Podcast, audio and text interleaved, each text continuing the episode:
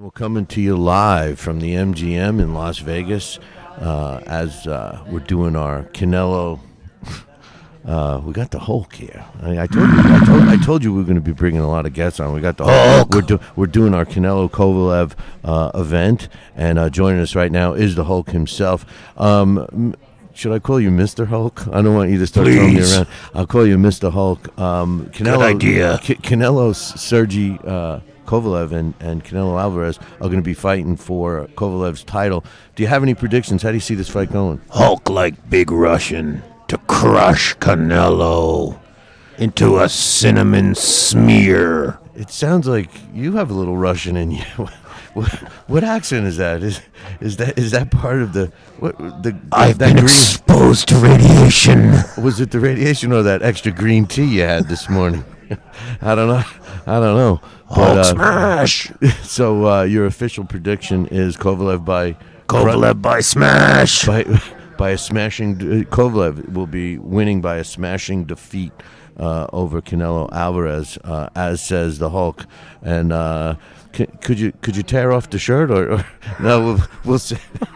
no, we won't. We won't have him tear off the shirt. But uh, thanks for joining us, and uh, uh, we'll we'll we'll be looking forward Happy to Halloween, we'll Billy be, C. We'll be looking forward to seeing you ringside. You are gonna be, you are going to be ringside, right? you bet. All right, we'll be seeing uh, the Hulk uh, ringside. Hulk like round card girls. the- so does Billy C.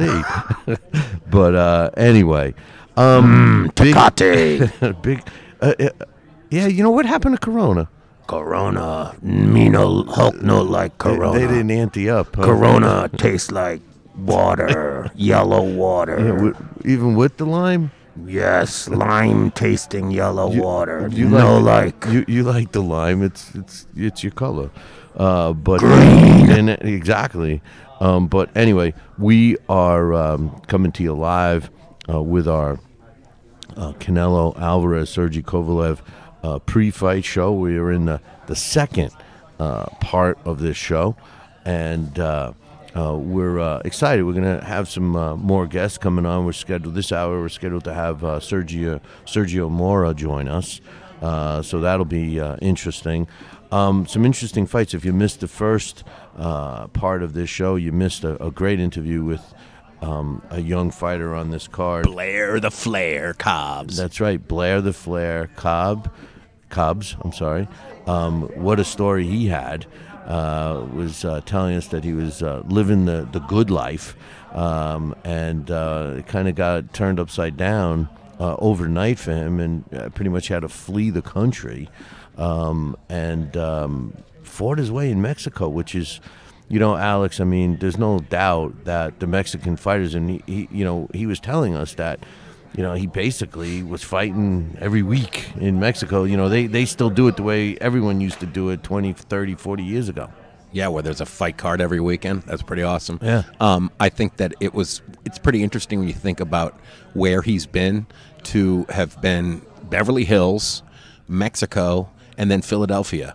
In terms of the Beverly Hills part, doesn't really give you a lot of boxing credentials, but the Mexico and the Philadelphia. I mean, how much better does it get than that? Well, you missed it. He was New York too. Remember, he said he was in. Oh, New that's York. right. Yeah. You know, so chances are he was uh, in Brooklyn because uh, most uh, fighters in New York uh, end up in Brooklyn.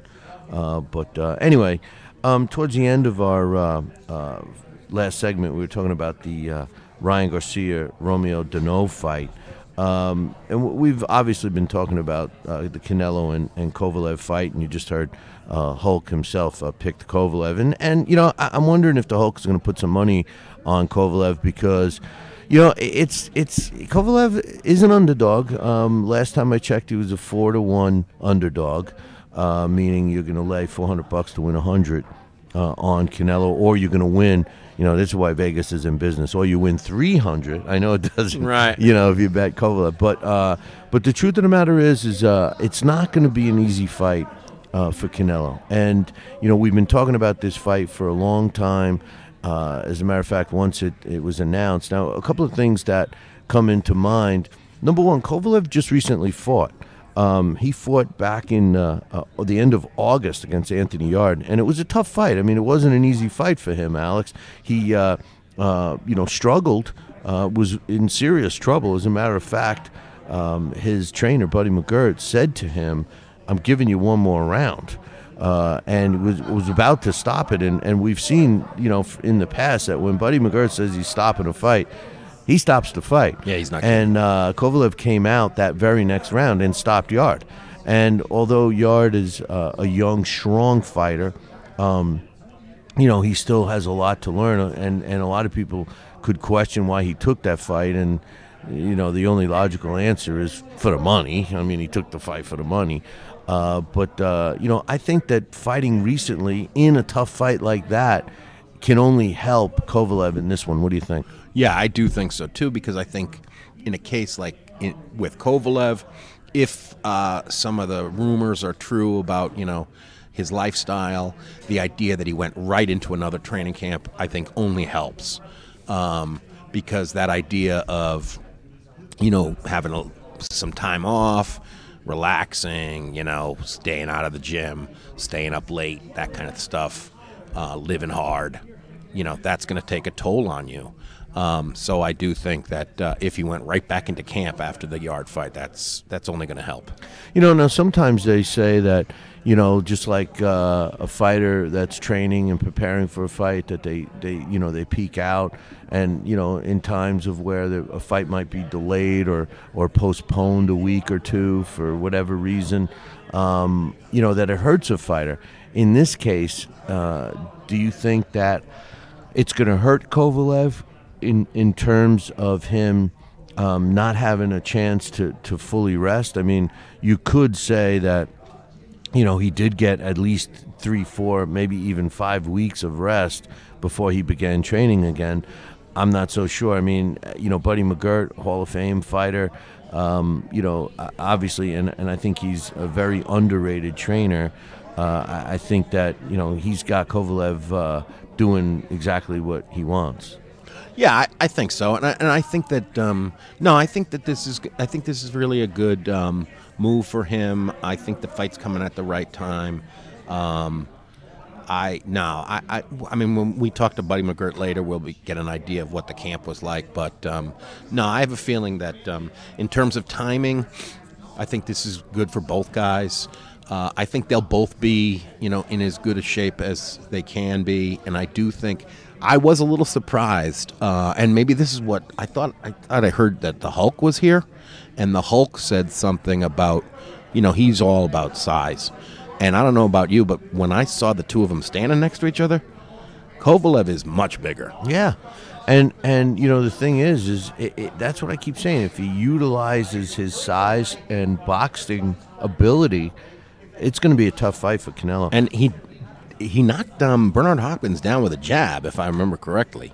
Um, so you know, well, you know, at this weight, Kovalev obviously needs to be the guy that you have to assume is the more powerful fighter. You can't, you know, I'm not taking anything away from Canelo, but he's never fought at this weight before. Um, despite him walking around at this weight or even actually heavier, um, you know, he, he's never he's never fought at it.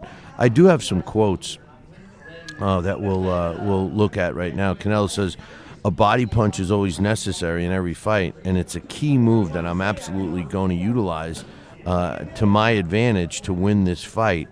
And when, when he was asked about his transition to light heavyweight, he said, I feel good. This is the weight I'm usually at during my normal life, so it's natural for me. I've been eating well, lifting more weights, because I normally don't lift weights when I'm losing weight. I've been eating how I normally do, uh, of course, staying healthy, uh, but adding more rice, protein, and beef. No, no, he didn't say beef. Uh, and carbohydrates. I'm entering his zone of comfort, but we're ready for this. We have the intelligence and skill to beat Kovalev and win the fight. It's going to be one of the most important fights for me and my career. This title is very important to be a four time world champion in different divisions. This is historic uh, for my career. He went on to say, in boxing, you have to take risks to make to make history, and this is a huge risk for my career. But we're ready. We feel that we have the necessary skills to win this fight. I'm going to utilize all of my skills in the ring. We know what he has and what his challenge represents, what this challenge represents. We know he has long arms, his jab is really strong, and he knows how to move, but we've trained for this. He's my strongest opponent without a doubt, and it's a huge risk for me, but we're ready. It sounds exactly like what I'm saying he wasn't ready for. You know, um, so, you know, by hearing a quote like that only solidifies that he's going into this fight well prepared. And, um, you know, uh, maybe maybe you're right from your initial uh, assessment of, of, this fight. Uh, the one thing I, I, am a little concerned about is the fact that uh, he's lifting weights. That typically slows down a fighter uh, when you know there's too much muscle mass, and it also tires a fighter out Definitely. easier. So that kind of that kind of concerns me. Um, but aside from that, he everything else is all the right things to say. Yeah, I mean the only thing I would. Uh, the only caveat I have about what he said is when he said, I like taking risks, I would say calculated risks because that's what this one is. Um, but that's the name of the game. Uh, who wants to take you know wanton risks. Um, you get that's how you get killed. Um, so I do think that um, in terms of the weights, that's interesting because you know he does he has that physique, you know, the classic mesomorph physique. Um, so I could tell, you know, I'm not surprised he likes lifting weights, but um, you're right. I, am not sure that's going to help him too much. Um, one of the things Ward, uh, Dre, Dre had said in the uh, uh, Anthony Yarde fight was that in his experience, Kovalev wasn't physically strong inside to like move around. Um, so maybe Canelo is thinking, I want to be able to own the inside. I want to be able to move him where I want him to go, uh, rather than you know be bowled around by the bigger guy. So it could be. I mean, but I think that the point you bring up about guys with big, you know, hypertrophed muscles get tired fast. The the startling example that we have in recent memory is Andy Ruiz versus Anthony Joshua. Look at the chubby Mexican guy. Didn't get tired. Well, look at but Anthony. the big, beautifully built guy. All those big muscles need, need lots of oxygen. But he didn't train either. and he wasn't. He did, he couldn't get the gas. No, and uh, you know, but but Anthony Yarde for Kovalev, muscular same thing. guy. Yep, same thing. Yep. Uh, Kovalev uh, had some quotes, and this is from Tuesday. He says Canelo has nothing to lose in this fight. He has a chance to make history, but I have to defend my title. This is the biggest fight in my career. I've never been in this situation where someone is coming from middleweight. I'm not going to make a prediction, but I'm going to go in there and defend my title. I think Canelo will be just as strong at light heavyweight. I think he'll weigh the same as me, 175 pounds. Well, he's going to have to, to, to get the fight. Uh, he will be heavier than usual, but I think he's going to be comfortable. When you lose weight for a fight, you lose power and stamina, and he won't have to do that. My preparation has been well. We have we've had a great camp with Buddy. Uh, I had a short rest since my last fight, but I think that's better. My body feels really good, and I'm ready for this fight. This fight's going to be interesting. It has worldwide intrigue. I can't wait. You know, in the last segment, I said uh, sometimes uh, when a fighter says certain things during a press conference or a quote, it, it may be speaking louder volumes. Um, this his comments to me sound more from a promotional point of view than himself. Cane- Canelo, I, these quotes to me make me lean towards Canelo. Yeah.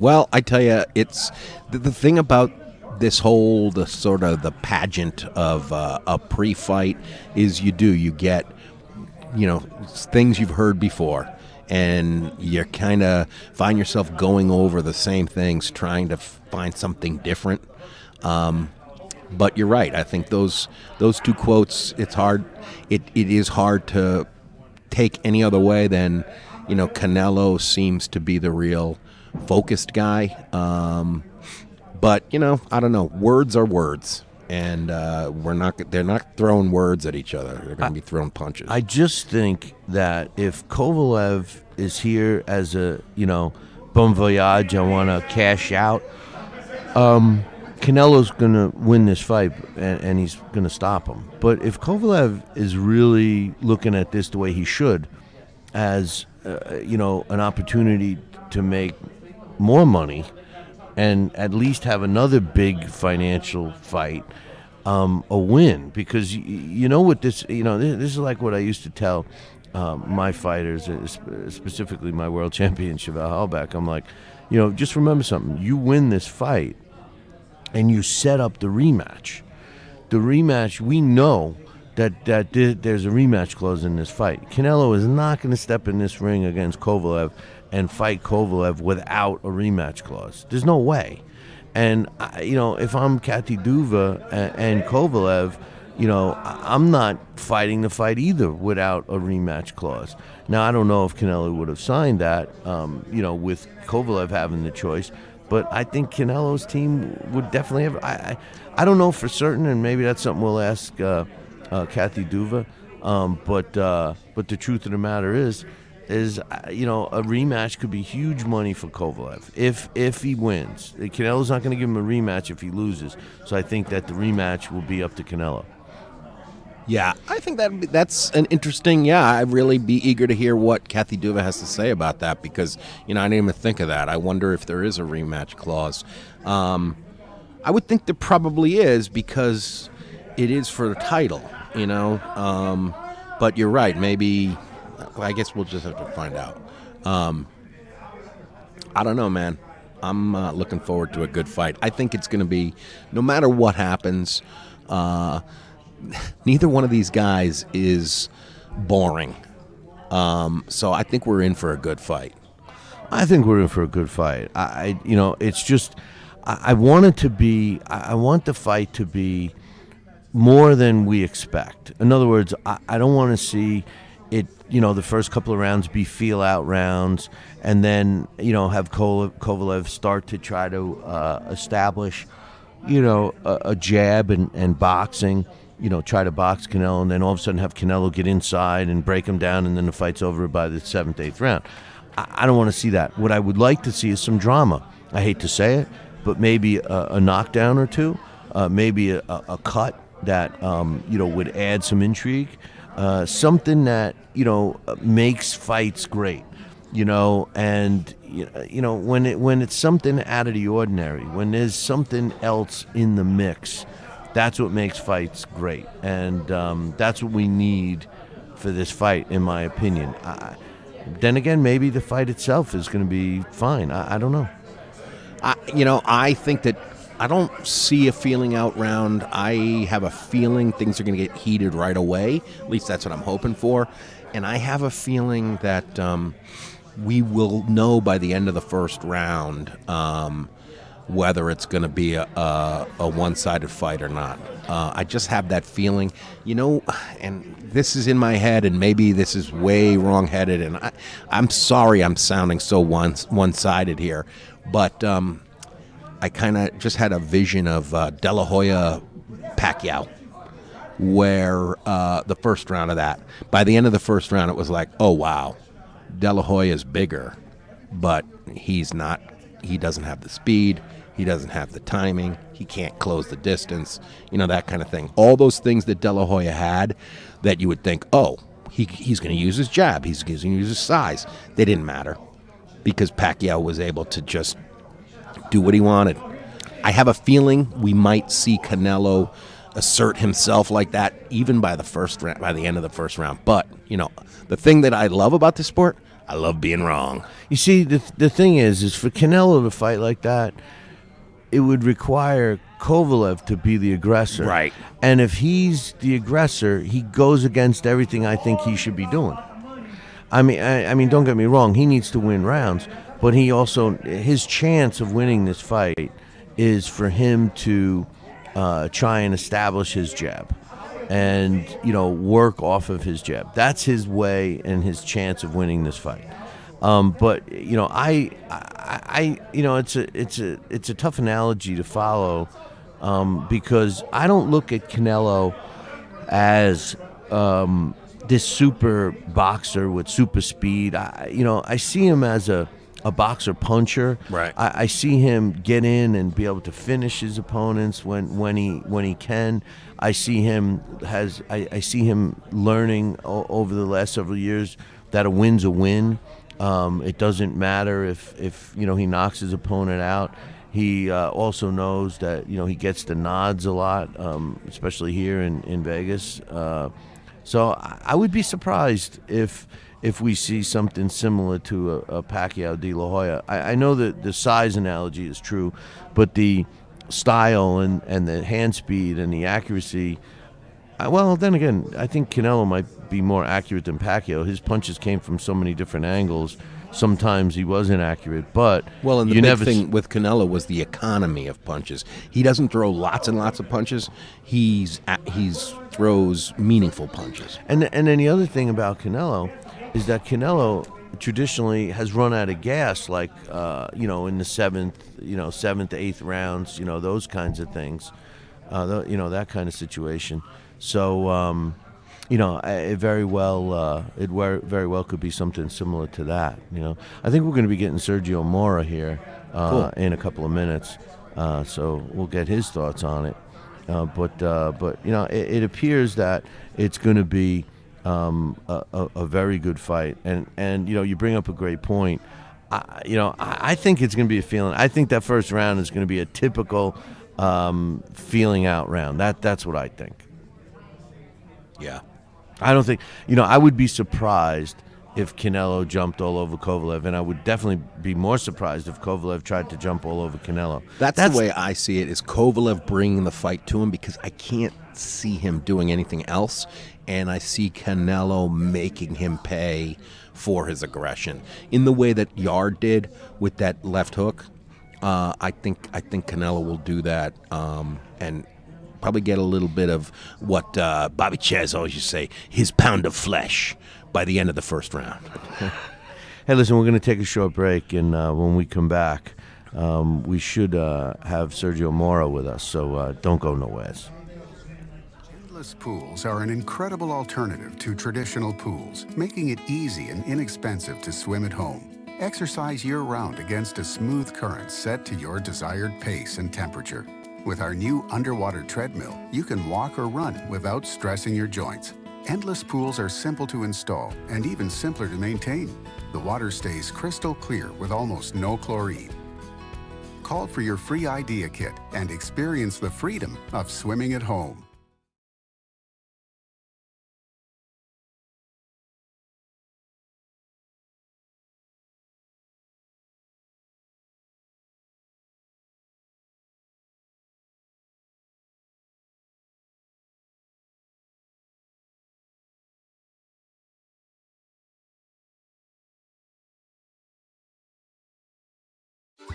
Snacking has never been this exciting. At Graze.com, we combine wholesome ingredients with the flavors we all love to create over 100 exciting snacks. Like these.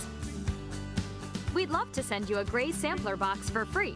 Just go to Graze.com, enter the code ENJOY36, and we'll mail your free box to your home or office. Join thousands of grazers already in love with our exciting snacks. So come to Graze.com for your first box free. Broken air conditioning, $4,400. Failing refrigerator, $2,500. Don't let outrageous repair and replacement bills like these bust your budget. Get the First American Home Warranty Plan. And when a covered appliance or system breaks, we'll repair it or replace it for you. We had a high-end dishwasher go kaput. They put in a brand new dishwasher.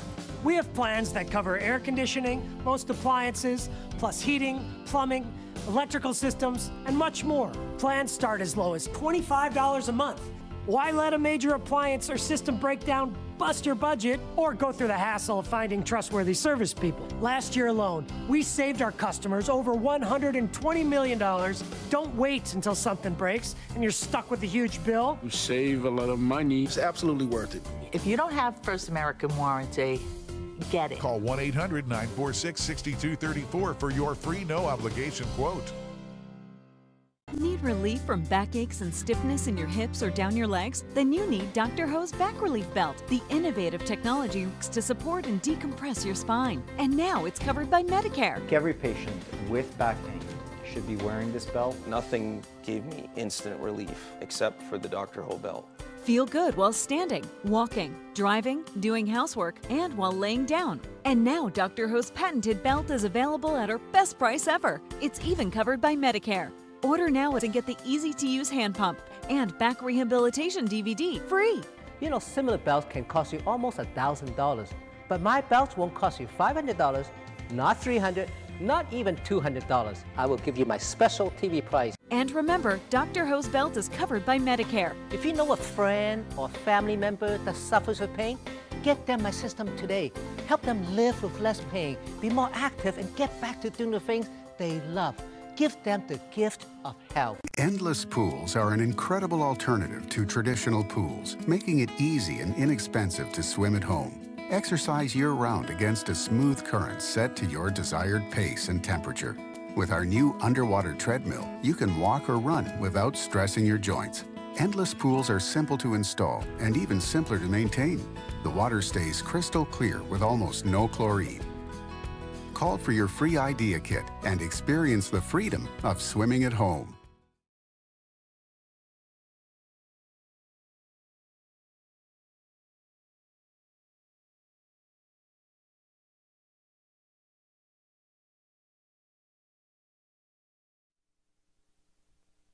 And we're back. You're watching and listening to the uh, Billy C.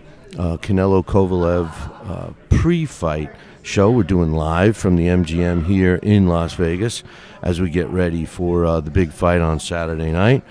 And um, we were just told that my man uh, Buddy McGirt's going to be joining us here in a second. Uh, that's why um, you see an empty chair here because Buddy McGirt will be here in a second. Looking forward to uh, to his thoughts on this big fight, Alex. And uh, he's uh, he's quite the character. Absolutely. Yeah. And, Hall of Famer, freshly from the Hall of Fame, and uh, I tell you, I remember the first fight I ever went to at the Felt Forum. Uh, I remember seeing Buddy McGirt there in the crowd, and uh, that was a prize fighter. Well, I tell you, you know, he's uh, he has made uh, uh, a, a great uh, career as a trainer. I think he's one of the uh, best kept secrets uh, as a trainer. And um, I think the other issue with him is he's a regular guy, you know, which people are going to see here in a minute, you know. Um, but back in 2012, which I'm going to remind him about, um, he came and was a guest uh, on the show. Um, so we'll uh, we'll we'll reminisce about that. But I'm curious to hear what his plans are. He's on the phone right now. I'm curious to hear what his plans are for this fight uh, with uh, Kovalev, and I think he's made a, a difference uh, for Kovalev. To be honest with you, Alex. Yeah, yeah, I think that's definitely. I mean, I thought that uh, the victory over Alvarez was one of the best in, in Kovalev's career. So, uh, and that was um, with Buddy McGirt. So I think that's in terms of um, having a strong corner. Uh, it's being one of those things you want to have in, in an important fight. Kovalev definitely has that. Well, you know, the, the I know you just recently watched it, but the Anthony Yarde fight was another uh, example, um, which uh, I'm curious to uh, get his thoughts on. He must be on a very, very important. Well, and if you think about it too, what he showed in the Yarde fight is something you know. As much as it pains me to say it, you know, the guy who got me into this sport was Mike Tyson, and Mike Tyson never really did that, where he was hurt in a fight and then rallied and came back. Um, the closest you could ever have was maybe in uh, Tony Tucker and Pinklon Thomas, but um, Kovalev was in, in danger of being stopped, and he rallied and came right back. Well, uh, James Buddy McGirt is uh, sitting down with us right now. He's going to get his headset on, and uh, uh, Buddy McGirt, how you doing, my man? I'm great. I'm great. Thank you. Um, you know, I, I told you when I saw you before, I was going to remind you. Um, back in 2012, I did. Uh, I was at the Mandalay doing a week long thing, and, and you had stopped by, and you came with uh, a bunch of people, and you were the life of the interview. You, uh, I don't know if you remember, but you were busting my, you know what? You were. It had a glass in front of the studio, and you kept lifting your shirt. you're lifting your shirt up, and I'm cracking up. I'm on. I'm on uh, live, and and you're uh, making me laugh. And uh, you never even put the beer down too while you were doing that. Yeah, I can, I can walk and chew bubblegum at the same time. hey, buddy, we've been uh, we've been talking a lot, obviously, about this fight, and uh, one of the uh, uh, issues that I think is was going to be an issue is you. I think that uh, you're bringing and adding a dimension for Kovalev. Um, I, I think if he fights smart, if he boxes, um, you know, he's he could use his size advantage. What have you been going through in training with him? To prepare him for Canelo, Would, and I heard a quote from you saying that you're looking for Canelo to be coming after his body.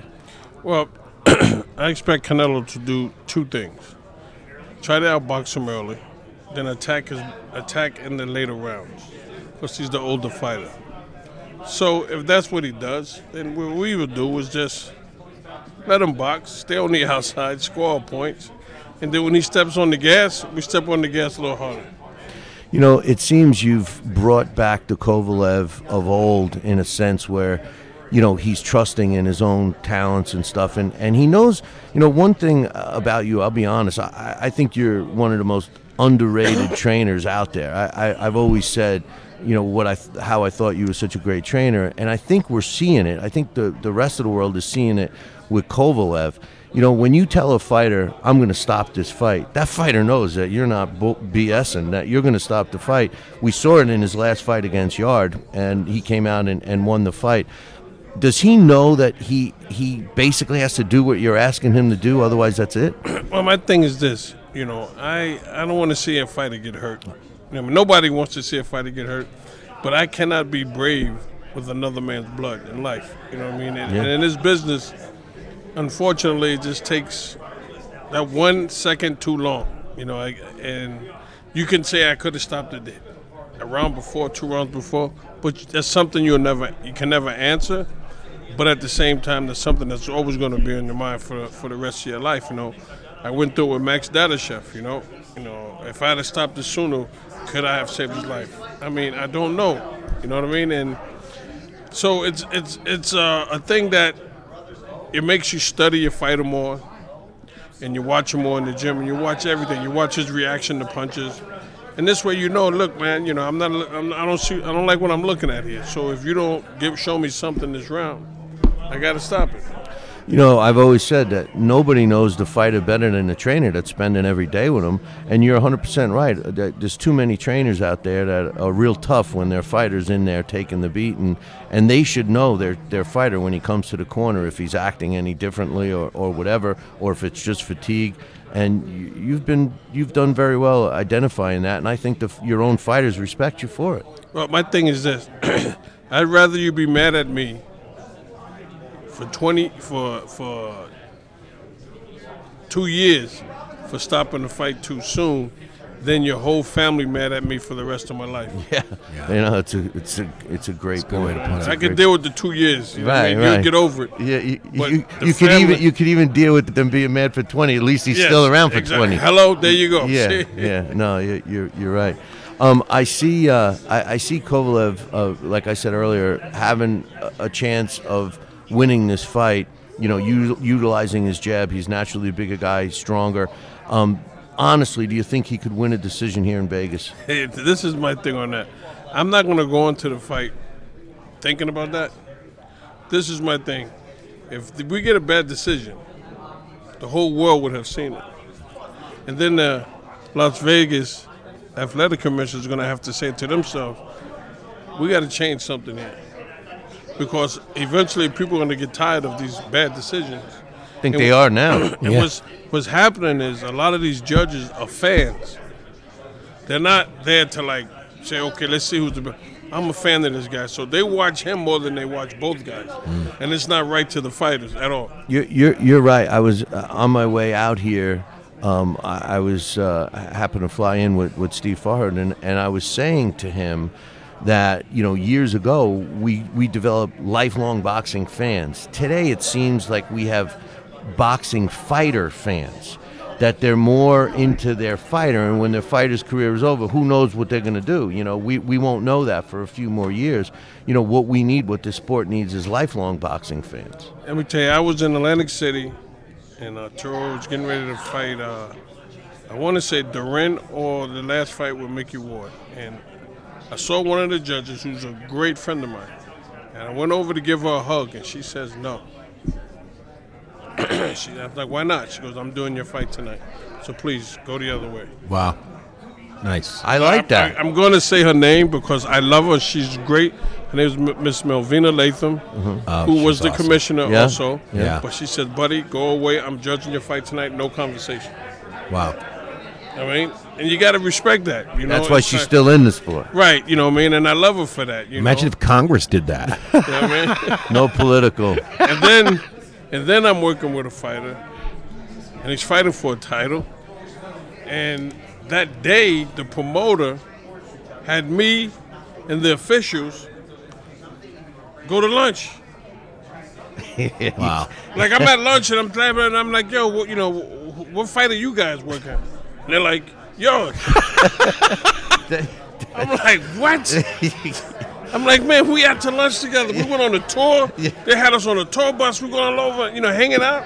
I'm like, so what fight are you got? They said yours, buddy. I'm like, are you serious? They're like, yeah. I'm like, oh my god, man, we're gonna go to jail. So I told my friend jokingly in the dressing room, I went to watch him wrap the fighter's hands. I said, if you knock us out, we're gonna get a draw. He said, right, right. That's right. That's, you know, sometimes you got to back him twice to get it. and he was like, "What are you talking about, buddy?" I said, "You'll see." I said, "If it's close, don't even think you're gonna get it." you know what I mean? And, and that's what happened, man. You know, so it's it's crazy, man. But that's the way the fight game is. And is it fair? No, because you have people's lives, not only their lives, their career, how they take how they take care of their family in your hands. And it, and it, to me, it's just you know they got to do something, man. Something has to be done.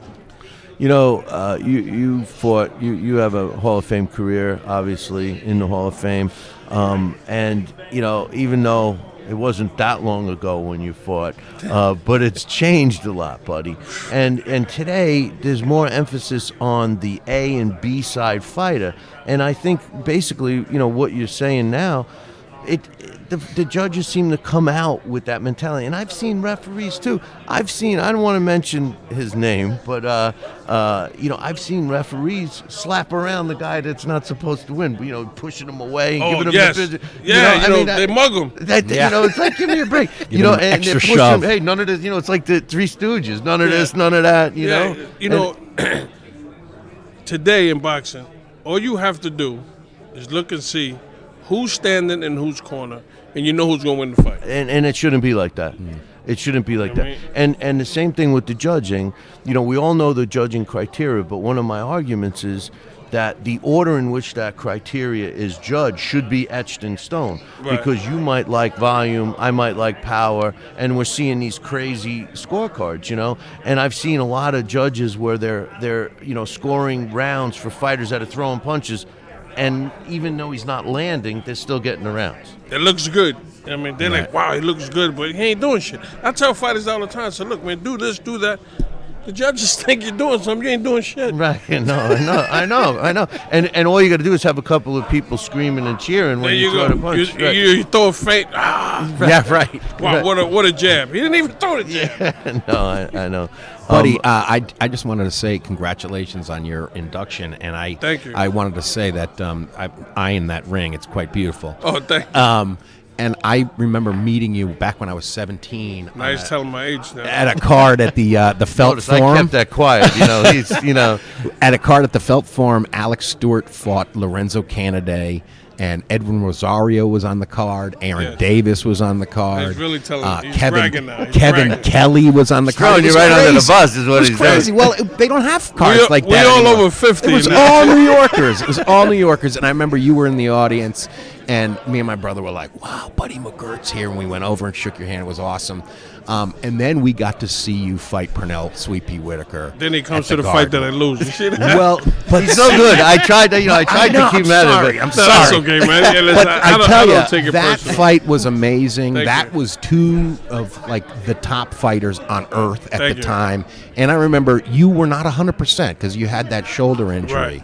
Um, do you what? Do you have any thoughts on Pernell Whitaker's passing? You know, and- it's and a shame. It's a shame, man. You know, you know, it's a shame when anybody dies. You know, and here's a gentleman who was one of the greats, but he doesn't get the recognition he deserves. On to me, he only has one legitimate loss on his record, and that was to Felix Trinidad. Yeah. But by then, he was over the hill. Right. Everybody else, you know, Oscar Ramirez, Chavez. I mean, I mean that that that was just ridiculous. You know what I mean? It was it's unbelievable, man. You know, and the back in the days when you used to go to Felt Forum, when it was called the Felt Forum, now Yeah. they got bring in a guy with like a, a twenty, a twelve and twenty record, but the only difference then was the guy with the twelve and twenty record could fight. Yeah. Right, right. I mean, you didn't know if the guy with the 12 wins was going to show up or the guy with the 20 losses. You know But he I mean? still fought 32 professional fights. Right. But today, if you get a guy 12 and 20, you're like, come on, man, this guy can't spell fight. Right. You know I and it's, I had a guy, I saw a guy, this is no lie. I don't like to talk about people, I mean, because, you know, I, I respect anybody that gets in the ring. You know, I don't care who you are. But this guy came in the gym and he said he was 18 and 0.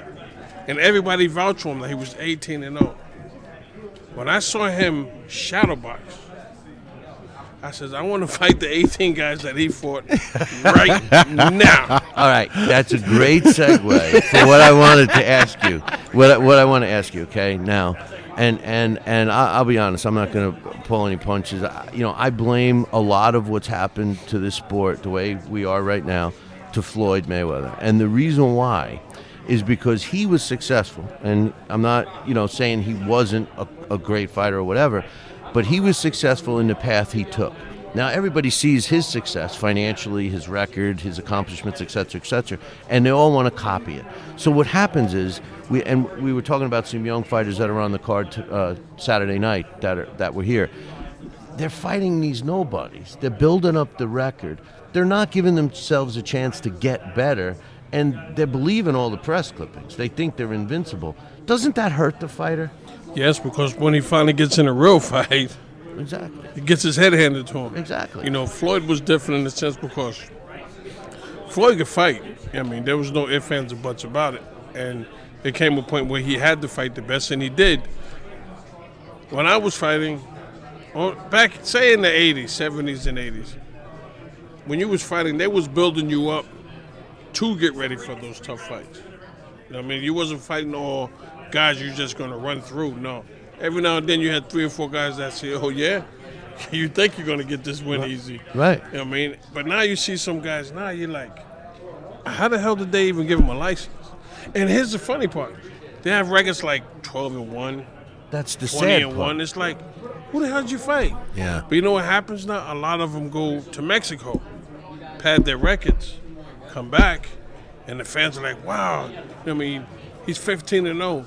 The problem in boxing today is that people they judge fighters by their record, Exactly. and that's I mean, and that's where you get get tricked. You know, I should tell my manager, I don't want to fight a guy that's two and eight. No, give me a guy that's eight and zero. Because the guy with the two wins might show up, and then I, I might be in trouble. So I don't want to fight that guy. yeah, no, but I mean, uh, you know, it's like other sports too. You know, when you're playing the better team, it rise you rise to the occasion, and and I think a lot of promoters and managers aren't giving their own fighters that opportunity. You know, plus, uh, you know, as a trainer, you want to see how they perform, and if maybe we need to fight that level guy again before you say, oh yeah, I, I'm, I'm past that guy. But they don't. They don't think. Listen, I fought a guy named Will Willie Taylor out of Virginia. When I saw him at the weigh-in, I looked at my manager. I said, "Are you serious?" He said, "You're going to jail, kid. You're gonna hurt this kid. Let me tell you something."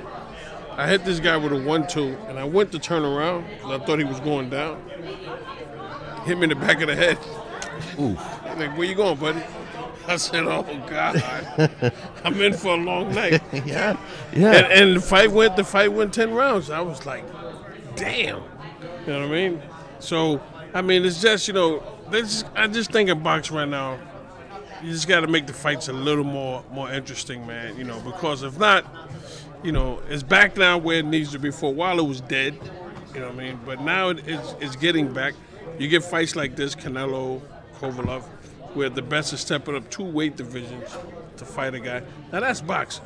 I agree. You know what I mean, that's that's what boxing needs more of. You know But what I mean? but don't you think the promoters and the networks should get this O out of their mind that you can't you know assume a fighter just like you said the other way. You see a 12 and 0 fighter, oh, the fan base has been tricked to think that that's a good fighter when they haven't fought anybody. There's nothing wrong with losing, especially a, a, close fight. Um, and, and I think that the network should be receptive to those fighters instead of saying, "Oh, he's got a loss." Sometimes a guy that loses a fighter becomes a better fighter. Yeah. That loses a fight, I'm, I'm sorry. If they Becomes- learn from it. They become a better fighter. They learn. Right, exactly. If they learn from it, and then bam, next thing you know, he's a superstar. But guys will be like, oh, you know, Floyd's 50 and 0. Okay, but guess what? Sugar Ray Robinson had a 90 fight win streak. 90. Ch- Chavez Chavez was 80 Yeah, and 0 before he lost yeah. his first fight. Okay. You know. I don't know about Chavez. I'm just gonna tell you, Sugar Ray Robinson. No, he's Yeah. my he's, he's Sugar- the best ever. Who? Sugar Ray. Sugar Ray Robinson. Yeah. 90 fight win streak. Oh yeah. And, Yeah. and he didn't fight any bums. No, oh, no. Well, he fought. And, and to think we can't see the welterweight Sugar Ray, that's I mean because there's like no footage Yeah. of those fights. I mean- or one. Um, um, w- w- they're giving us the signal here. It, it, seemed, it seemed like the hooks. I thought- I thought she was giving you the finger. Yeah, I- that's what I was just gonna say. I think I don't know if she was giving me the single or the finger, but uh, but you know, you're, I know you're busy. Uh, two things I want to ask you. One, um, how do you see the fight going? Uh, you know, obviously you're gonna lean towards Cove, but h- how do you see the fight going? I think it's going to be a very interesting chess match. You do think it's going to Yeah. be more tactical Yeah. than a brawl? Yeah. Okay. And my other question is: uh, Is there a rematch clause in this fight? I have listen. I stay in my lane as the trainer. When it comes to the negotiatings and all that, I don't want to know anything in case I ever get interrogated. I can honestly say I don't know nothing. Well, buddy, uh, I wish you luck on Saturday. Thank you. And I I appreciate you uh, stopping by with us. It was great seeing you. Thank you you very again. much so much. And Appreciate it. uh, you know, uh, I, I I'm feeling I, I'm I keep telling him I- I'm going back and forth on this fight, and if Canelo can utilize his uh, height and and establish Kovalev. that jab, I mean, uh, I'm sorry, Kovalev can uh, establish that jab. It's going to be uh, an interesting night. Thank you. I appreciate All it. All right, buddy. Stay out of Take care. trouble. Yeah. Uh, James Buddy McGirt, who gets in trouble himself, you know, uh, making me uh, uh, laugh here, but uh, a Hall of Famer an interesting take on uh, what the sport of boxing uh, is. Uh, we got uh, Sergio Mora coming um, right now. Uh, so we're going to uh, get him set up uh, as he uh, uh, was patiently uh, waiting. Uh, and uh, um, former uh, I got you, champ. I got for- you, champ. for- for- former former world champion and uh, currently uh, DAZN uh, broadcaster Sergio Mora uh, joins us. Thanks for uh, taking some time. Sorry uh, you had to wait over there. We uh, Buddy jumped right in. No, and, listen. If uh, if Hall of Fame, great two-time champion, trainer of the year, Buddy McGirt, I'm behind him. That's always class for me. I, I love Buddy McGirt. Hey Sergio, uh, you know one thing I want to congratulate you. You've made this transition from uh, inside the ring to calling. I think you're doing a fantastic job. Um, what's been the biggest adjustment that you feel you've had to make? Um, just learning, being patient, knowing my role. Uh, you know, I think uh, when when you're unfamiliar with something new, I never had a job before. This is my first like job job. Well, though I'm- boxing's the job. Come on, I mean, Well, you, you put into that. And when you love what you do, it's not a job. I I, I went over there. I would work out and be like, man, I, I'm getting paid to work out. Isn't that great? so it's not. I've never had a real real job. So this is the only time where I had to be. I have a boss. I have to be. You know, at meetings. I have to be prepared, and and it really is a, a great job. Uh, but it's a lot of. It is a lot of work uh, and criticism that comes with it. Sometimes I- could choose better words. I could have been uh, more energetic. I could have said less, which meant more. But these are things that I'm learning. And uh, if if I'm if I'm learning and doing a, a good job at it, then I'm I'm fine with it. You are doing a great job, and, and that's a great segue for what I'm going to ask you right now. Um, it's a job. You have a boss. Um, you know, you work for the network.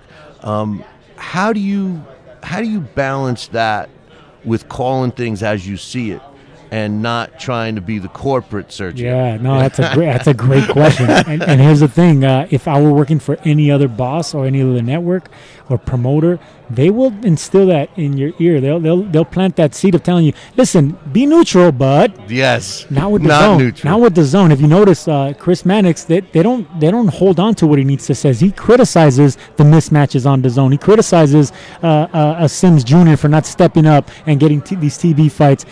And with me, I try to I try not to be too overcritical with fighters because I know how how difficult it is to do what we do. But I will I will be uh, um, I will say something negative if it, if it needs to be said. I try not to be over negative, but if it needs to be said, I'm not going to shy away from it.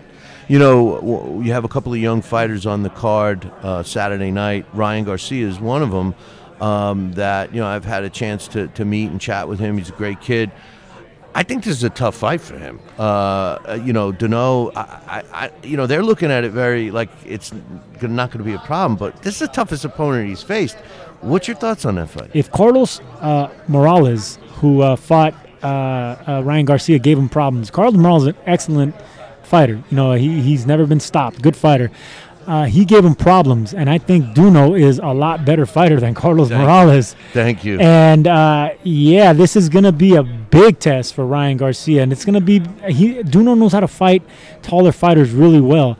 Uh, he's an excellent body puncher. Uh, he, he has a great time jab. It's gonna be shorter, a lot shorter than and uh, than Garcia's, and the, the distance is gonna be hard to break, but he will break it. And he will get his hands on Garcia. Garcia doesn't have the greatest defense. He just keeps his hands up. His offense is defense. His speed is defense. But then once once once he gets closed down, he just puts his hands up he, and he goes against the ropes. Duno's going to take advantage of that, and you're going to need to make him miss completely. And Garcia's not going to do that. So I'm curious to see how he's going to take the the uh, the the power and uh, the aggression of, of Duno. I agree with you 100%. And, you know, the, the thing is, is this goes back to what we've been talking about uh, all day today, is, you know, a lot of young fighters follow that path of least resistance where they're being handed opposition that they can walk through. And then all of a sudden they get this kind of fight that he's going to be in Saturday night.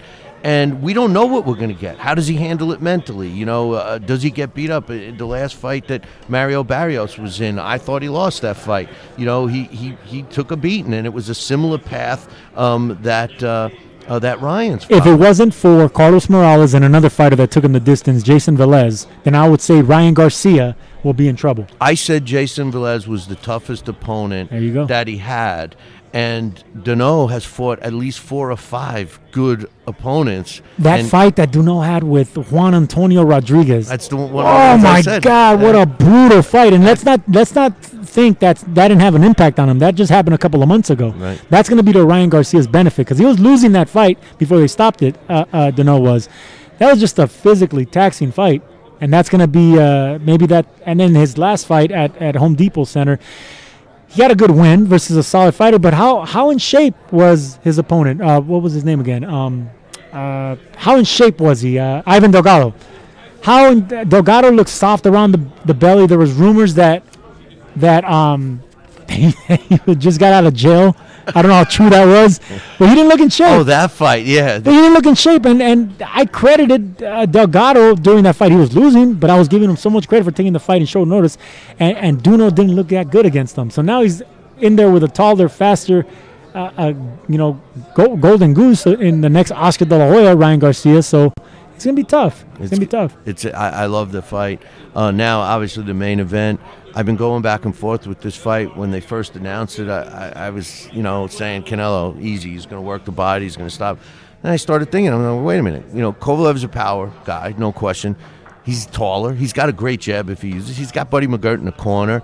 Um, you know, uh, which version of Kovalev are we going to see? And you know, can Canelo beat the best Kovalev? That the key to beating Canelo is going to be uh, that man right there, Buddy Yeah, McGirt. that's what I I. I really think that's going to be the key, honestly, because he's going to stay in his ear round per round, not to get overly aggressive, to touch. You're going to hear that word a lot. Just touch him. Just touch him. He's going to remind him to throw body shots because Kovalev's not a body puncher. And, uh, and the reason he's not a body puncher is because he's a great uh, uh, distance fighter. He, he, he likes to keep that 1 2 or that 2 1. Uh, but he throws a right hand down there to the. If he can go throw the right hand to the shoulder or the bicep or the elbow like he was versus Bernard Hopkins, Yeah. that's gonna open up something. So do that against Canelo, and, and that man right there, Buddy McGirt, will instill that round after round after round. And that if if they do win, it's gonna be because of that and following instructions and the game plan. Can he win a decision in Las Vegas? That I, I think the only way he wins uh, Saturday is a decision. And I, I've been getting called crazy by everybody. I'm like, well, I'm thinking put the early rounds in the bank. Yeah. If you can put three, that'd be great. If you could put four, that's amazing. Because then Canelo's playing uh, catch up the second half of the fight. We know that's when Kovalev struggles in the second half of the fight, and then he can box and, and, and maneuver and, and, and do all that. Then he can cruise into a decision. Canelo's gonna have to get aggressive, falling behind on points. That's when he did, he's probably gonna get caught with something coming in. That, that's the only way I see Kovalev winning. I, you know, I see Canelo needing to get inside against Kovalev, um, and I, I- like you mentioned, Buddy McGirt knows that, so he has to establish his jab in this fight. I think that the fight's going to depend on that, don't you? Or Oh yeah, they got a great game plan, and, and you could see uh, Buddy McGirt smiling, and we know we, we know uh, uh, Kovalev has that jack o' lantern smile, but that's just for show. He's smiling because he knows he has a trick up his sleeve. McGirt, he knows he he's been there. Bef- he's been here before. Wasn't it a jab that he dropped Hopkins with?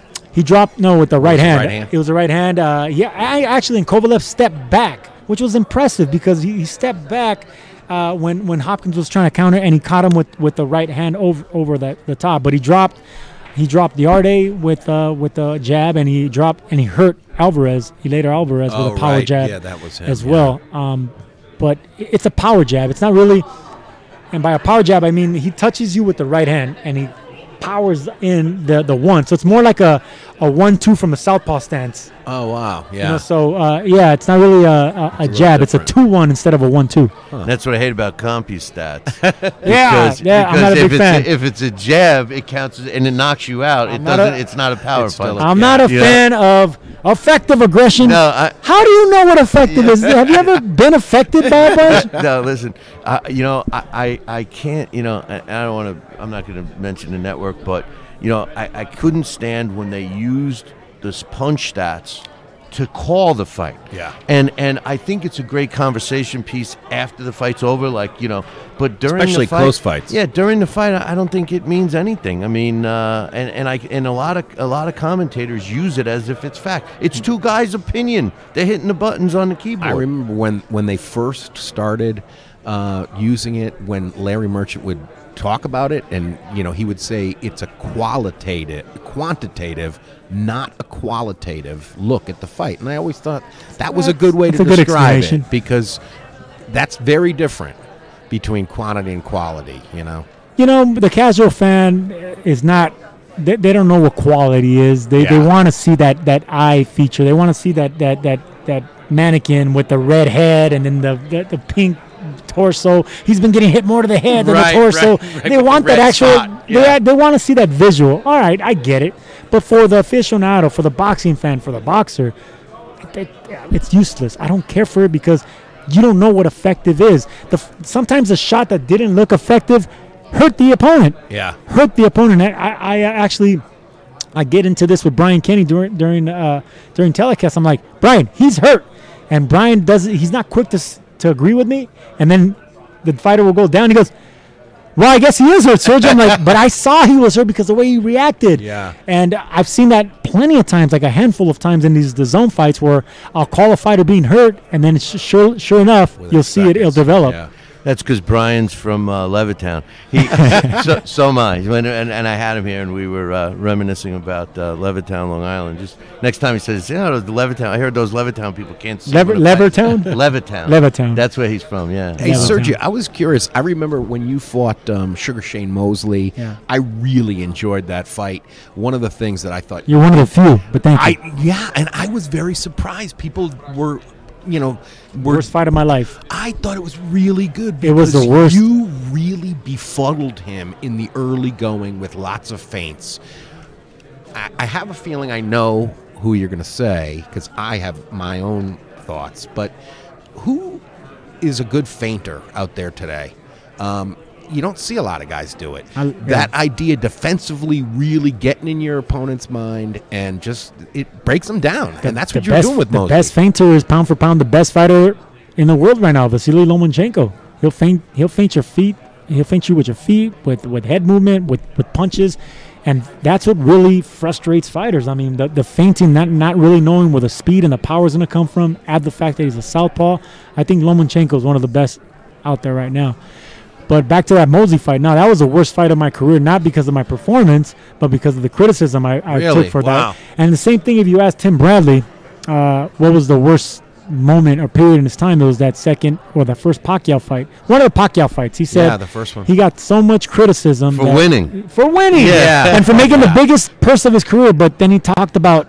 I don't know if he talked about like uh, negative things that you know in his head, but he became really bitter Right. after that fight, and I was the same way after Mosley. Wow. Yeah. Boy, Yeah. I, I really enjoyed that. I thought it was really good. I thought it was it was great seeing him try to figure out how you were you were- Mosley told said that afterwards in the press conference, and he and he continues to. eh, When Larry Merchant told him in the ring, "We thought you won the fight. We thought uh, uh, the judges got it wrong. What do you think?" And then Shane's like, "No, I thought I thought it was a draw was fine." I'm like. Why are you putting words in his mouth? Let the legend talk. Right. You asked him the question, but you told him what you wanted him to say, and then he didn't say it. He Right. said, "No, I thought uh, draw was fair." Yeah. When a fighter admits that a draw was fair, he lost the fight. Right. Absolutely. Right. right. True. Uh, we ha- we have another young fighter on the card that we just I just met. I never saw him fight. Uh, Blair Cobbs. Um, what do you think of him? He he thinks he's going to be the next thing since sliced bread. well, it's, it's good for him. I, uh, I, uh, he's exciting. I mean, he's exciting to. Uh, he's a character. Yeah, he He's a character. I think. Uh, I think he brings a little bit of that uh, WWE mentality, that flair. He's smart. I like listening to him talk. He's he's not boring. He's not uh, redundant. I mean, maybe that woo. That's Yeah. re- that's redundant, but that's a shtick. Yeah. But if you talk to him, he's, he's a smart guy. He's articulate and he says the right things, and then and then he'll uh, then he'll get into character and give you the the look and the everything else. But he can fight.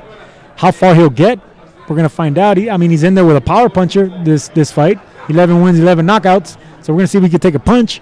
Uh, but yeah, I would like to see him get matched up a little tough and see what we really have with uh, Blair Cobbs. How about the Marlen Esparza? I mean, I think not only is Ryan Garcia in deep, I think Marlen Esparza is in pretty deep. Marlen's gonna have her hands full. Uh, Yeah. and uh, you know, uh, Seniesa is a stablemate of mine. I've known her since I was eight eight years old. Oh, wow. and I I know how good this this woman is now, but I've known her since she was a kid, a baby. I've seen her beat up boys since she was 8, 10, 12, 14 years old. She'll Wow. beat up boys in sparring. She won every national tournament you could think of in the amateurs. Uh, she's disciplined. She's hardworking. All she ever did in life is boxing. I mean, you're going to see a movie in her one, one, one, day. Wow. But Marlen Esparza is the bigger fighter coming down in weight. She's the Olympian, and there's bad blood there. That always makes things exciting. But Esparza will have her hands full. Wow. Especially three minute rounds. That's going to be key, too, because two minute rounds fly. And th- this is going to be a three ra- three minute rounds for women's fight. I like that. Oh, I didn't know that. I, I like that. Yeah. I, Well, that's I was, great. I was involved with uh, Chevelle Hallback for, for years, and uh, um, you know, she. I always asked her because I, I I never wondered why. You know, I know the WBC says uh, they say some crazy reasons why they it should only be two rounds, but uh, but the truth of the matter is, every woman fighter I ever spoke to preferred. They want to be- three mi- Yeah, Yeah. they want two rounds. Treat, Um, us, treat us the same as men. Yeah. They fight just as hard. they, Why not? They, they, And they train They want to be, yeah.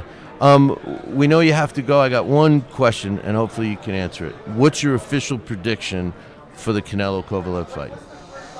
I think Canelo will stop Kovalev because Kovalev uh, will, will will he'll get hurt at some time in the fight. He'll get hurt, and we've already seen him get stopped. He doesn't know how to uh, survive.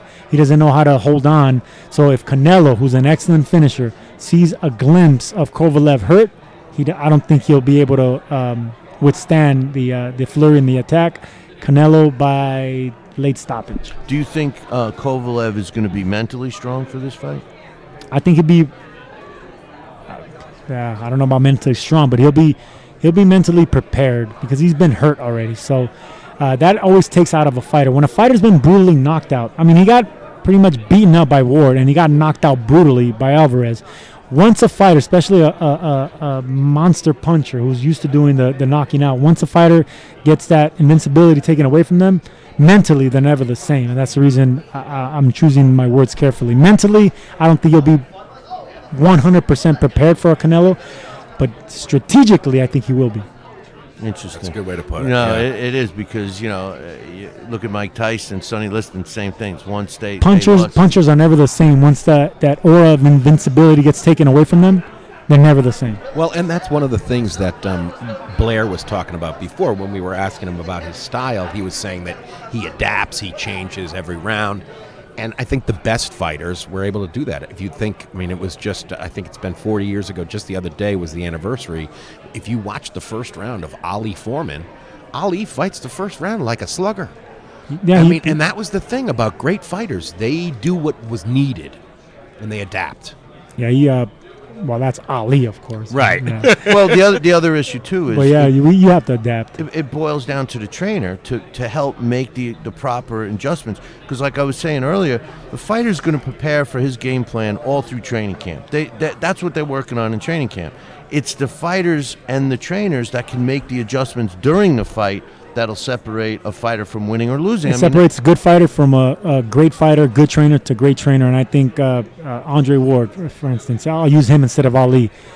How he fought Kovalev the first time compared to how he fought him the second time. He Yeah. adjusted mentally, physically, became the first fight he was a box, boxer, strict boxer. And then the second fight, he bullied the bully from the beginning. yeah. He pressured him. He fought him in the inside. He got dirty because he needed to fight that way. He wasn't going to outbox him again on the end of the punch. So Ward, Andre Ward, a great fighter, did something great. And this Saturday, you have a great trainer in Buddy McGirt, and I think you have a Hall of Famer in Sergey Kovalev, which is a great light heavyweight. So you got two, two, uh, a, a great boxer, a great trainer. Expect a great night. Okay, I lied. I got another question for you. um, rematches. That's something that I think is important in the sport that it's ver- rare today. How do you feel about them? I'm the king of rematches. No, I know. I- I got, know. I got I'm five. the wrong guy. I got five rematches uh, that I've uh, on my uh, record, and uh, I should have had seven because Alvin Ayala deserved a rematch, and Shane Mosley, we need to, you know, we needed one there. So I- I'm a fan of rematches, but only trilogies are, are hard to sell because people get get a little like uh, Unless they're burnt great. out. Unless- they're great, right. But usually trilogies don't end up great. Be, tri- I mean, except for Gatti and Ward, And- but usually a third one you've already given Well, way too much. Ali Frazier. Ali Frazier. Yeah, Yeah, you know, Ali that's Frazier. great But then, but then you look at uh, Leonard Duran. Right. Right. So there's, That the, third there's one was the- the miserable. pros and cons. Yeah. Yeah, Yeah, no, you're right. You're that's right. true. Sergio, thank you very much. No, you got it. Thank you, Uh, guys. Keep up the good work. You're Thank doing you. a great job, and uh, we look forward to listening to you on uh, Saturday night. I appreciate it. Thank you, guys. So Sergio Mora, former world champion, doing a great job with uh, the Zone and uh, giving us his thoughts on the fight. Uh, listen, we're going to take uh, a short break, and uh, we'll be back uh, in two.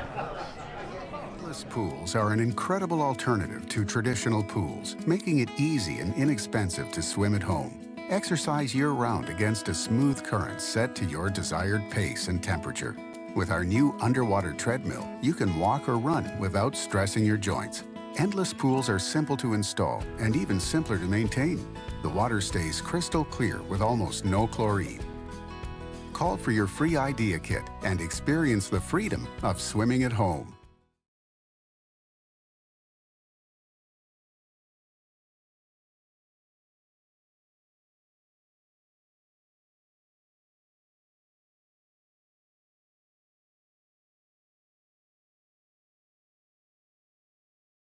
And we're back. You're watching and listening to the Billy C Show. We're coming to you live from the MGM in Las Vegas. We're doing our uh, Canelo Kovalev uh, pre-fight show. We just had Sergio Mora on. We had James Buddy McGirt, and uh, we're about to have uh, Kathy Duva, uh, the promoter of Sergey Kovalev, join us, and uh, she's getting uh, all set right now. Um, Kathy, thank you for joining us. You're welcome. Um, big fight uh, Saturday night.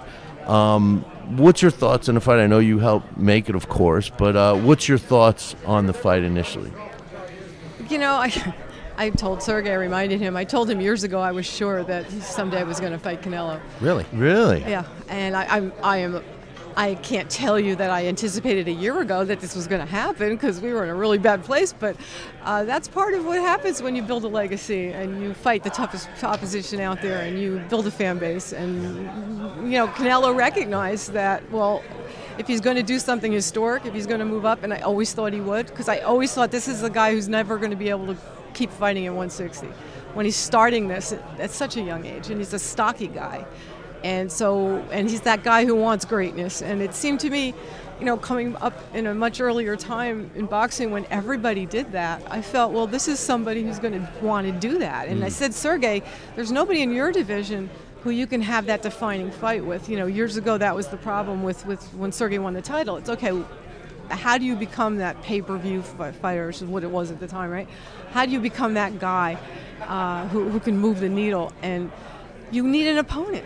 Natalie needed Frazier, right? Everybody needs an opponent. Well, there was nobody in the light heavyweight division at that point who could be that guy. Sergey had to become that guy. And now people are going to come up and fight you. And I see the day is going to come when, you know, these people are going to have to fight you.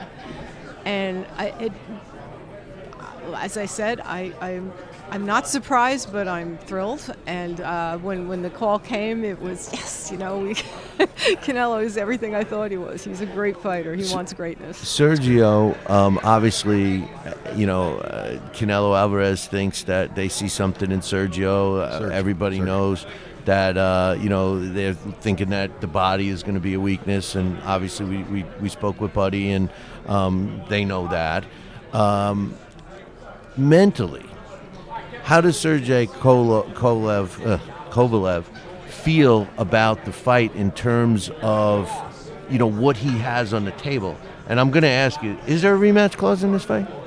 I, we're not allowed to talk about any Okay, all of the right. Because to me, and I would assume that there is, um, to me, it makes sense that he would want to win the fight, um, so he could guarantee himself a, another big payday. He wants to win the fight because he wants to go on and unify the titles. You got to understand how he thinks. It, is does he want to keep going? Because there Yeah. was talk that he was that he was. No, we've talked about it, and, and, and the fact is, win or lose, he's going to go on and unify the titles. That's his plan. Oh, There's a lot. I mean, light heavyweight is just Hot. one of the more exciting divisions right now. It is. It finally got there. Remember, when he started, there was nobody in his division. Yeah. My first conversation with an executive uh, at HBO about him was, well, you got a problem. You know, he's Russian and he's a light heavyweight. Nobody's going to care about him, and he's in an awful division. I said, no, no, he's the guy who's going to make the division. Wow. and, and, and he got there, and he is that guy. And you can go out there and tell me that, you know, Beterbiev's God, and, you know, and I've heard all these things. I love Dmitry Bivol. We work with him too. He's going to, he's a tremendous fighter, and he's going to be the future of the division. I, I am sure of that. But today, Sergey Kovalev is still the man in the division. And Computer has him number one. As he should be, because look at who he's fought. Yeah. I, he's fought everybody in And the he division. beat Andre Ward at least once. At least Yeah. once. So- yeah, I definitely thought he beat him the Um, first time. What is, in your opinion, what does Buddy McGirt bring to the table? Because I, I, I see a different Kovalev. I, s- Oh, I yeah. see a guy that is, is feels very comfortable with Buddy. Oh, it, it's such a, a- The atmosphere in that camp is so much. Is so relaxed. It's so much fun. You can't be around Buddy and not be laughing, I right? know. mean, I mean, he's one of the funniest individuals I've ever known, and he's a truly beautiful soul. And and Sergey, Sergey, one of the things about him that I've noticed always is he can judge somebody the moment he meets them, and he's usually right dead on right about them. Well, Buddy just they walked in the door and they clicked. Love Oh, at nice. first sight, and this is this is what it is. And Buddy knows what he's doing, and Sergey's very smart, and he recognizes that and he respects that. Do what, what James Buddy McGirt is a guy that um, fighters I think know when they go back to the corner and he says, "I'm going to stop this fight." That he's they're not he's not just saying that to, to motivate them. And in uh, Sergey's uh, last last fight against Yarde, he demonstrated that he was in trouble in that fight, and uh, you know, Buddy said he was thinking about stopping that fight, and he came on and knocked knocked out uh, Anthony Yarde. Um, how important is that relationship when he steps in the ring against Canelo? Well, he's going to, unlike the fights with Ward, he's going to step in the ring with a game plan. He never had one. Think about the things Wow. he's accomplished, and he was just figuring it out as he went along. Was that because of lack of training or lack of him accepting the, tr- the training? I don't know. You know what? It was a bad relationship, and With John David Jackson, the previous yeah, trainer. it was a bad relationship, and we didn't have a better solution. It was well, you know, we could tell that it was a that that they were not close and they weren't getting along. I've seen situations. I mean, there were times when Arturo Gatti and Buddy weren't speaking with each other, but they'd get in the, the ring and in, in, in, the in the gym and train. There were times when Pernell Whitaker and George Benton weren't speaking with each Wow. other. It is possible, Mhm. you know, to, to be to be able to have a good working relationship and not a, a friendship. Um, but it just kept getting more and more toxic. And in the second Ward fight, when we found out a week ahead of time that, that uh, John had been literally sleeping with the enemy, talking to the Ward camp, giving them tips, whatever, thinking about leaving Sergey to go train Ward. That's right. That last I forgot about week, that. last week, we had to go to, to, to Vegas and pretend it had never happened. Because what do you do? You throw the trainer out then? Right. Um, and, and, you know, uh, again, it's like a bad marriage. Uh, we, we could sit with the two of them and they can both tell us every reason why the other person's to blame. And I'm sure they're both right.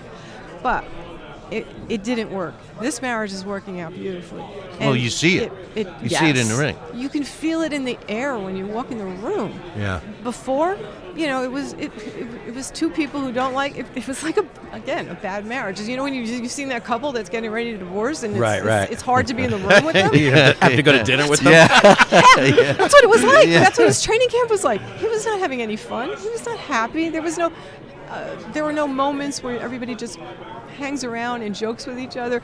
People, people weren't busting each other, and you know, they bust each other back and forth. You've got to love somebody and feel very Yeah. secure Yeah, with them to, to do, do that. that, right. So it's, it's, it's I- fun. I it's really- fun to be around them. That relationship that Buddy McGirt has, uh, I was at the um, the first uh, the fight Gatti. I think it was his Buddy McGirt's first fight with Gatti when he fought Terron Millett. Yeah, that and was. it was amazing to see the transformation. Yeah.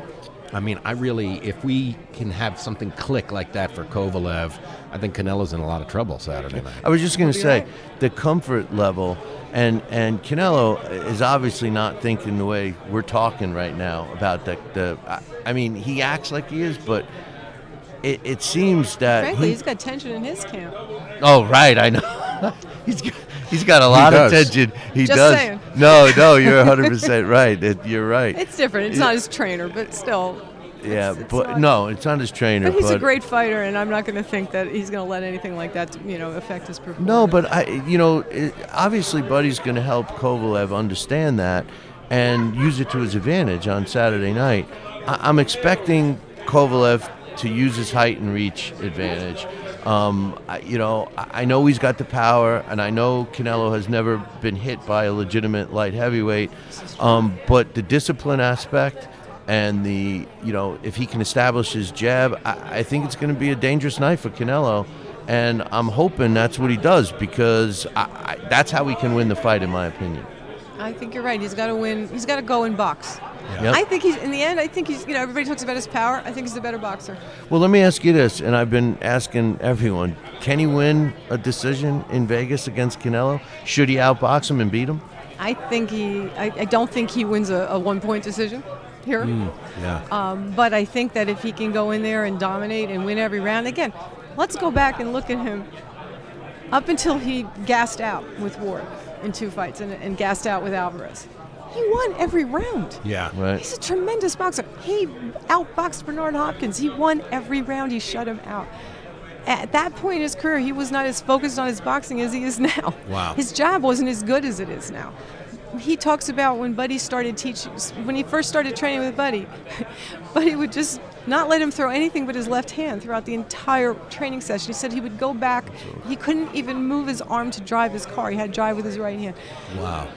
He's That's old school that. training. He's Yeah, old school yeah. training. Wow. He's strengthened that. That jab, that jab is it was always a weapon. He always just be able to. He stopped people with it before, but now it's it is the primary weapon because he did fall in love with the power. He did start, you know, start start uh, relying on it.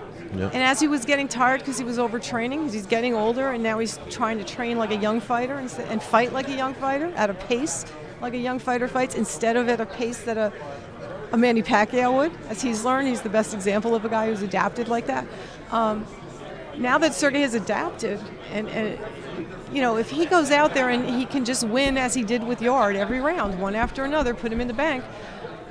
If he has a tough moment, whatever, sooner or later that jab over and over and over again as the fight wears on, maybe he does get a late stoppage. Yeah. And if he doesn't, the Mexican crowd, and I learned this with Pernell Whitaker and Chavez Sr., they are very astute. They know their boxing. And when their guy's losing, they don't just keep yelling and screaming for him. They get really quiet. Yeah. So if, If it gets hear- quiet, right? Yeah, yeah. It- so part of what, what plays, I believe, into bad decisions is, is the crowd. Yeah, you're Some right. judges just listen to the crowd more than others. You're right. And and, and I know in, in the first Ward fight, we had one in particular who now I've watched a pattern and went, oh shit, uh, I know when I want him. But but but but the point is that um, if it gets really quiet in there, that that advantage of that crowd kind of goes away. So They're giving me the signal here for you, but one, one question I have: um, Do you think Buddy has helped him with discipline in the ring? Sergey was always disciplined. The problem was he in the ring, maybe not so much outside.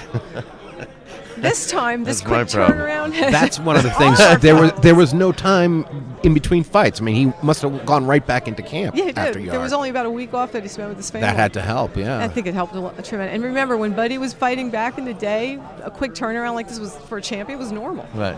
There was a period of, of, of seven months in which Buddy McGirt fought Frankie Warren, won the world title, defended it against Howard Davis Jr., and then fought Pernell Whitaker. Within seven months, Oscar fought five times in a year when he was champion twice. Wow. So that was normal. This is not. This is not. Everybody's going. Oh, the fights are too close. No, Sergey's saying he's loving this. Yeah, but Kathy, now if the fighter fights three times in a year, they get Fighter of the Year award. Right. Yes. You know. you know. Well, good then. Sergey's maybe up for consideration. Yeah, consideration. there you go. but uh, listen, good luck uh, Saturday. Thank you. um, I think uh, Kovalev is, has a, a, a great chance of coming out uh, as We'll a see. winner if he if he does what I think he can do. We'll so see. We'll see. the um, fans will be winners, though. It's going to be a great fight. Yeah. I well, good luck, and we you. appreciate your time. Anytime. Thanks so Thank you. much. Kathy Duva, uh, Sergey Kovalev's uh, uh, promoter, and feeling very confident uh, in this fight. Hey, listen, we're going to take a short break, and uh, when we come back, actually, uh, we're going to uh, end it on this note, and we will come back uh, in, in a little bit. So make sure you tune in uh, to part uh, three. So uh, uh, we'll be back short.